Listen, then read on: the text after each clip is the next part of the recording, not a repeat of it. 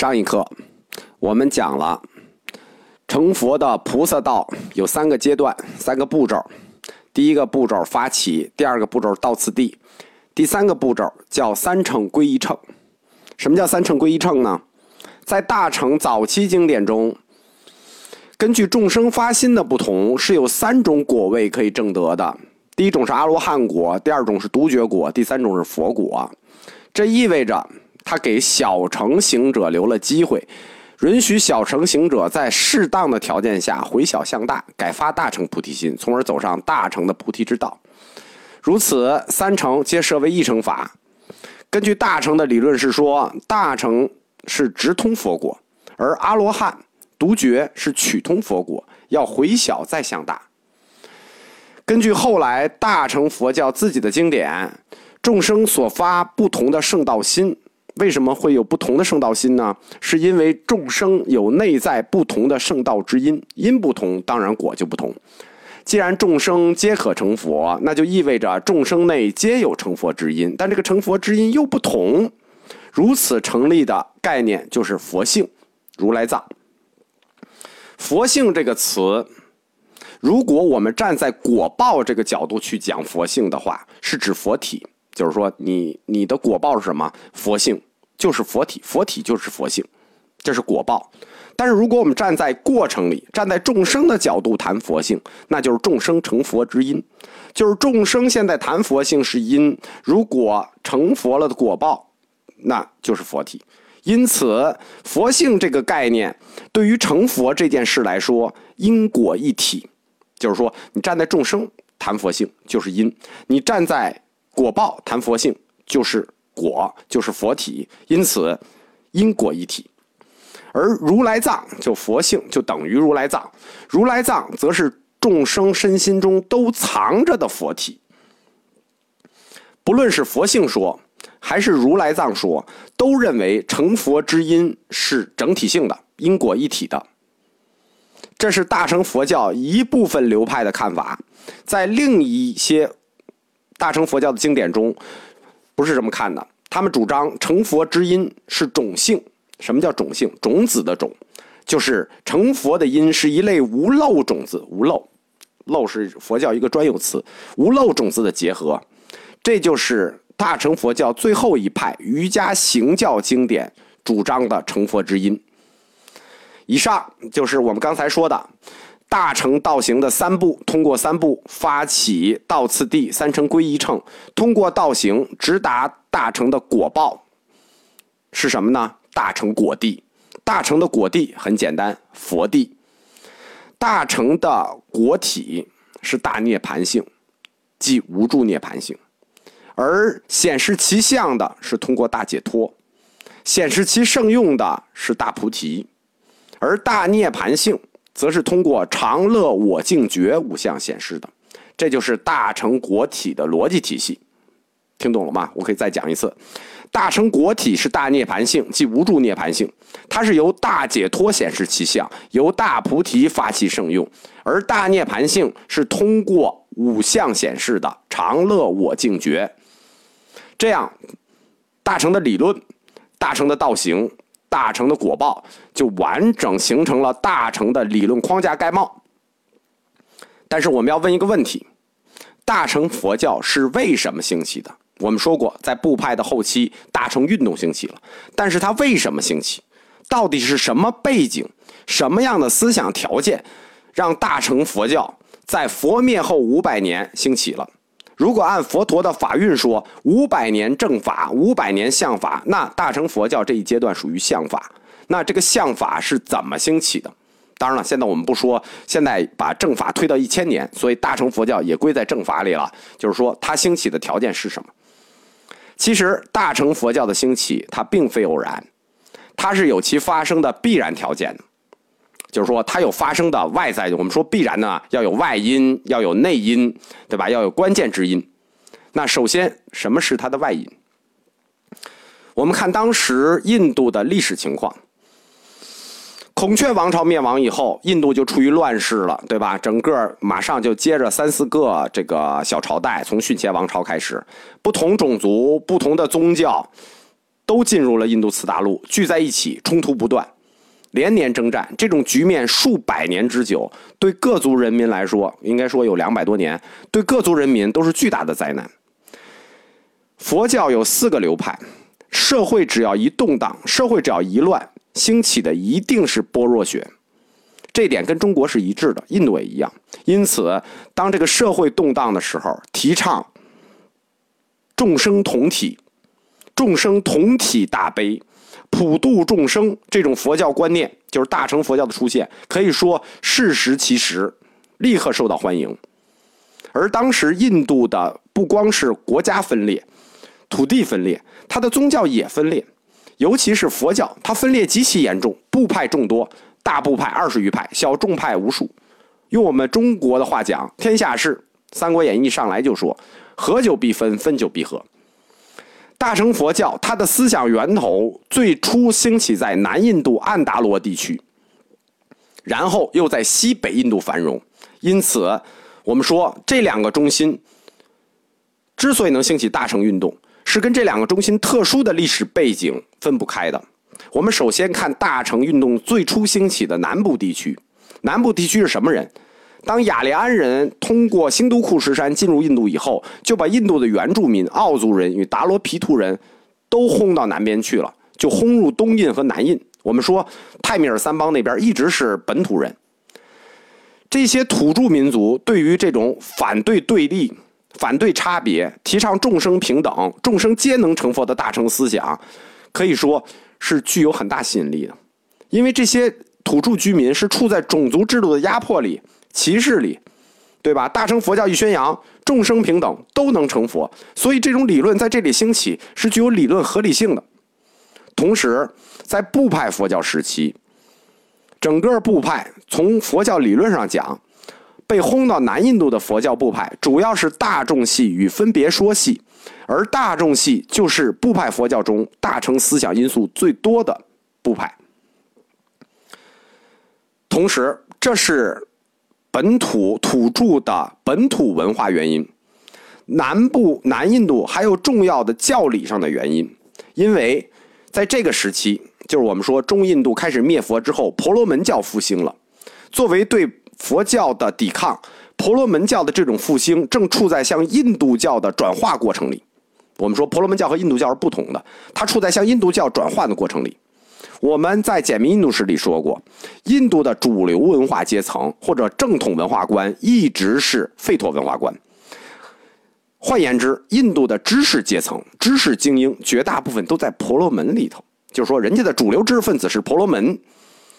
毗湿奴派和湿婆派在中印度以及南印度发展势头当时极猛，在婆罗门教向印度教转化过程中，它的印度教六派哲学——数论派、胜论派、前思维派——都已经开始形成了完整的学理体系。可以说，在当时的中南印度，外道的理论发展日趋蓬勃。当时分裂的部派佛教从理论上对抗外道，已经力不从心了。因此，在佛教教理上，必须要向完整性、系统性、广深性去发展。可以说，大乘佛教出现在南印度安拉多安达罗地区，不光是跟土著居民的本土文化有关，它也是在跟教理的竞争中，就是大乘佛教是佛教在跟婆罗门教的教理竞争中自己站出来的。大乘佛教提出的这种。普世性的、普摄性的菩萨行，包括他这种广大微妙的理论，是和去新崛起的这些婆罗门外道争取教众的方式。可以说，从教理的角度上讲，大乘佛教在南印度兴起，是佛教自身要打破理论危局的一个必然选择。这就是我们说大乘佛教兴起的两个点：南印度的情况。那西北印呢？它出现在南印之后，立刻转向西北印。为什么就在西北印度迅速生根发芽？西北印度当孔雀帝国消亡之后，外族竞相东厂。我们简明印度史里讲过，至少四个外族曾经在这里建立政权，然后呢轮流坐庄，直到贵霜王朝才有稳定的局面。因此，在长达两百年的时间里，西北印度人民身处战乱、颠沛流，不光是颠沛流离啊，随时要死。所以说，大乘佛教提出的佛陀这种慈悲救世、普度众生。拔救众生于危难的思想，无疑是这些身处战乱中人民灵魂深处的福音。同时，西北印度人种极为复杂，中亚多个人种进来，包括燕人、达人、塞人、月支人，它带来的宗教类型也极其复杂，索罗亚斯德教、土著宗教，这样，贵霜王朝这个外来民族。要在这里建立稳固的政权统治，必须提出一个新兴的、超越宗教差别的，或者说新宗教，统摄广大，进行意识形态的指导工作，这是政权的必然需要。因此，大乘佛教兴起，从南印度传到西北印，立刻就在这里繁荣，有其社会现实需求，就是老百姓的内心呼吁；有其政治需求。就是政权需要一个超越型的宗教做意识形态的指导，因此在西北印，大乘佛教很快就形成了主流，成为主要宗教。我们说当时还有不排宗教，但是大乘佛教的影响力迅速就排到了第一。所以说，大乘佛教在南印度和西北印度兴起。有跟婆罗门教理论竞争的原因，有社会的老百姓内心的这种需求原因，有统治者政治格局需要的原因，但这些都是外因，这些外因必不可少，但是外因还要通过内因来起作用。那么大乘佛教的兴起是哪一种内因呢？是一种隐秘的内因，这种隐秘的内因在几百年内一直在潜移默化的发生着。当然，它跟社会原因是相互关联的。这是什么？就是对佛陀的追忆，对佛陀的崇拜正与日俱增。佛陀离世已久，对他的思念和追忆与日俱增。他是通过舍利、遗物、遗迹以及建佛塔崇拜来表达的。这种崇拜和追忆没有随着时间的流逝而减弱，反而越来越强烈。这是因为社会越来越动荡，然后就追忆佛陀那个年代。这在大乘佛教兴起中是有直接体现的。在这一个阶段里头，佛教文学，就我们说佛教四框架的最后一个佛教文学这种形式，激发了老百姓对佛陀功德的崇敬与追忆。因为佛弟子在这几百年里大量编撰了佛陀的本身故事，就是佛陀的本身故事、譬喻、因缘故事。演绎了佛陀在过去多世以菩萨身度化众生的事迹，显扬了菩萨这种种种慈悲救世的无上功德。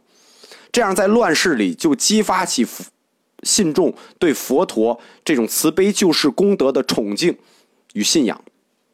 同时，我们说佛佛教。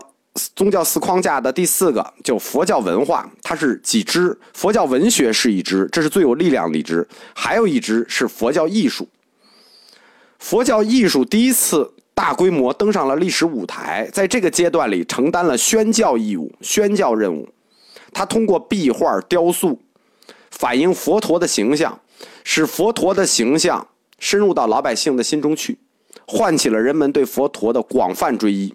所以，当大乘佛教以一个全新的形象站出来，慈悲救世圆满这种教说，立刻就引起了印度社会的广泛响应。